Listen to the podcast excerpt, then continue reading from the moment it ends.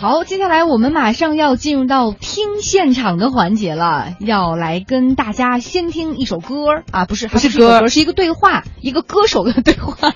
对，英国歌手 Adele 在一场小型演唱会的间歇跟观众的一段对话，来，我们听听他都说了一些什么。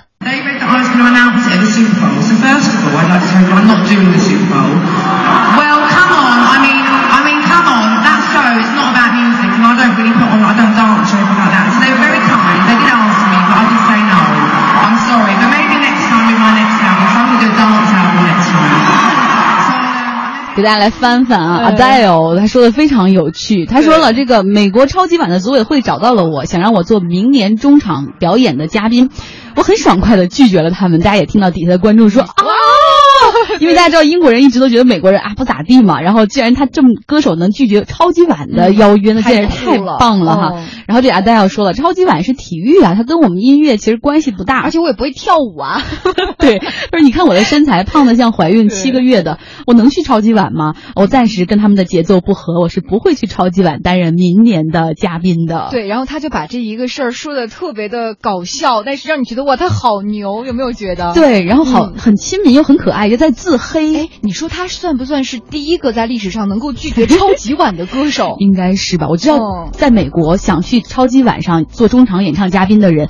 费尽了力呀！他很多的时候，你自己的经纪人要去给钱的。你出场不仅没有没有这个演出费，也许你还得给人家组委会五百万。而且你知道吗？我之前看到说，你想在超级晚上露呃亮亮相的话，说句实话，你在业内不混个十年，基本上都没资格。比如说当时这个迈克尔杰克逊九三年的时候进入了这个中场秀，他那会儿出道已经十五年了。还有比如说麦当娜，这也算是超级巨星了吧？那个时候他等了三十年才上去的。Beyonce，Beyonce 二零一三年登的这个这个超级碗，出道也十几年了，你真是。但是阿娇，你想想看，对几张酷四张专辑，也就是七八年的出道吧，中间还出去生结婚生孩子去了。对，网上有朋友说说这就是 Adele 的真实体现哈。然后另外呢，Love 依依说，真她的歌声很迷人，有力量，有故事，也有温度。其实我们是非常喜欢这样的歌手的，但是很牛，能够拒绝超级碗，因为超级碗真的是一个更高的平台。像我们知道之前 Katy Perry，还有包括火星哥 Bruno Mars，对、Beyonce，他们在登陆超级碗之后，你的人气更高。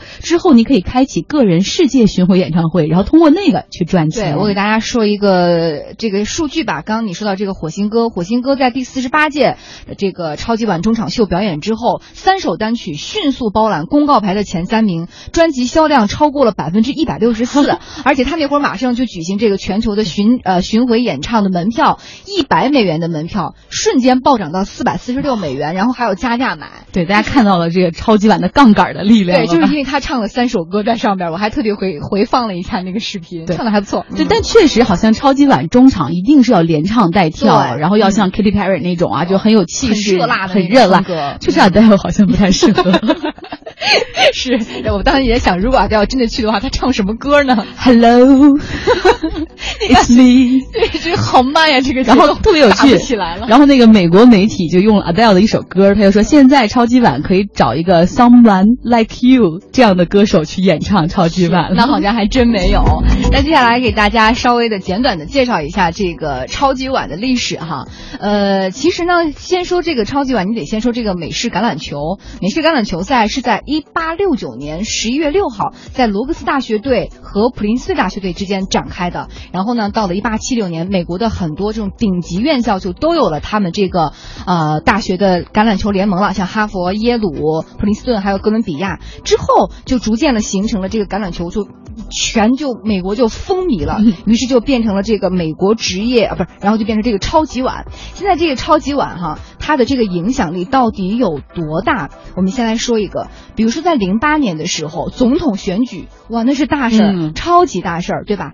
一点二亿人参加，可是那一年看超级碗的人是一点三亿美国人，对，收视率非常的高。对，而且就是根据这个超级碗，它的整个的这种体育赛事的。影响力，我们可以说，一个奥运会加一个世界杯，可能还完全超不过超级。再加一个奥斯卡，再加一个格莱美颁奖，那可能差不多了。如果这三四个凑到一起的话，是差不多。而且它的这个转播数量之大啊，比如说每当这个每年超级晚的时候，我之前看到有一个数字，说是这个场地是要三年之前就已经定好了的，嗯但是这个歌手选择要三个月，但是包装非常的精美。然后这个比赛呢，有一百八十个国家和地区的两百多家电视台会进行直播，对就可见这个影响力和宣传力哈。而且商业就是公司也特别在意嗯它，在中间做个三十秒的广告，影响力会非凡。广告费非常贵，而且从三百万美元涨到五百万美元，嗯就问那几十秒而。且还会继续飙升。还有人说，在这个超级碗的时候，等于说是有五个美国人当中会有两个人去看直播，那重播就不算了哈。嗯两个人看这个美国人看直播，然后他们会在这个看超级碗的时候就各种吃，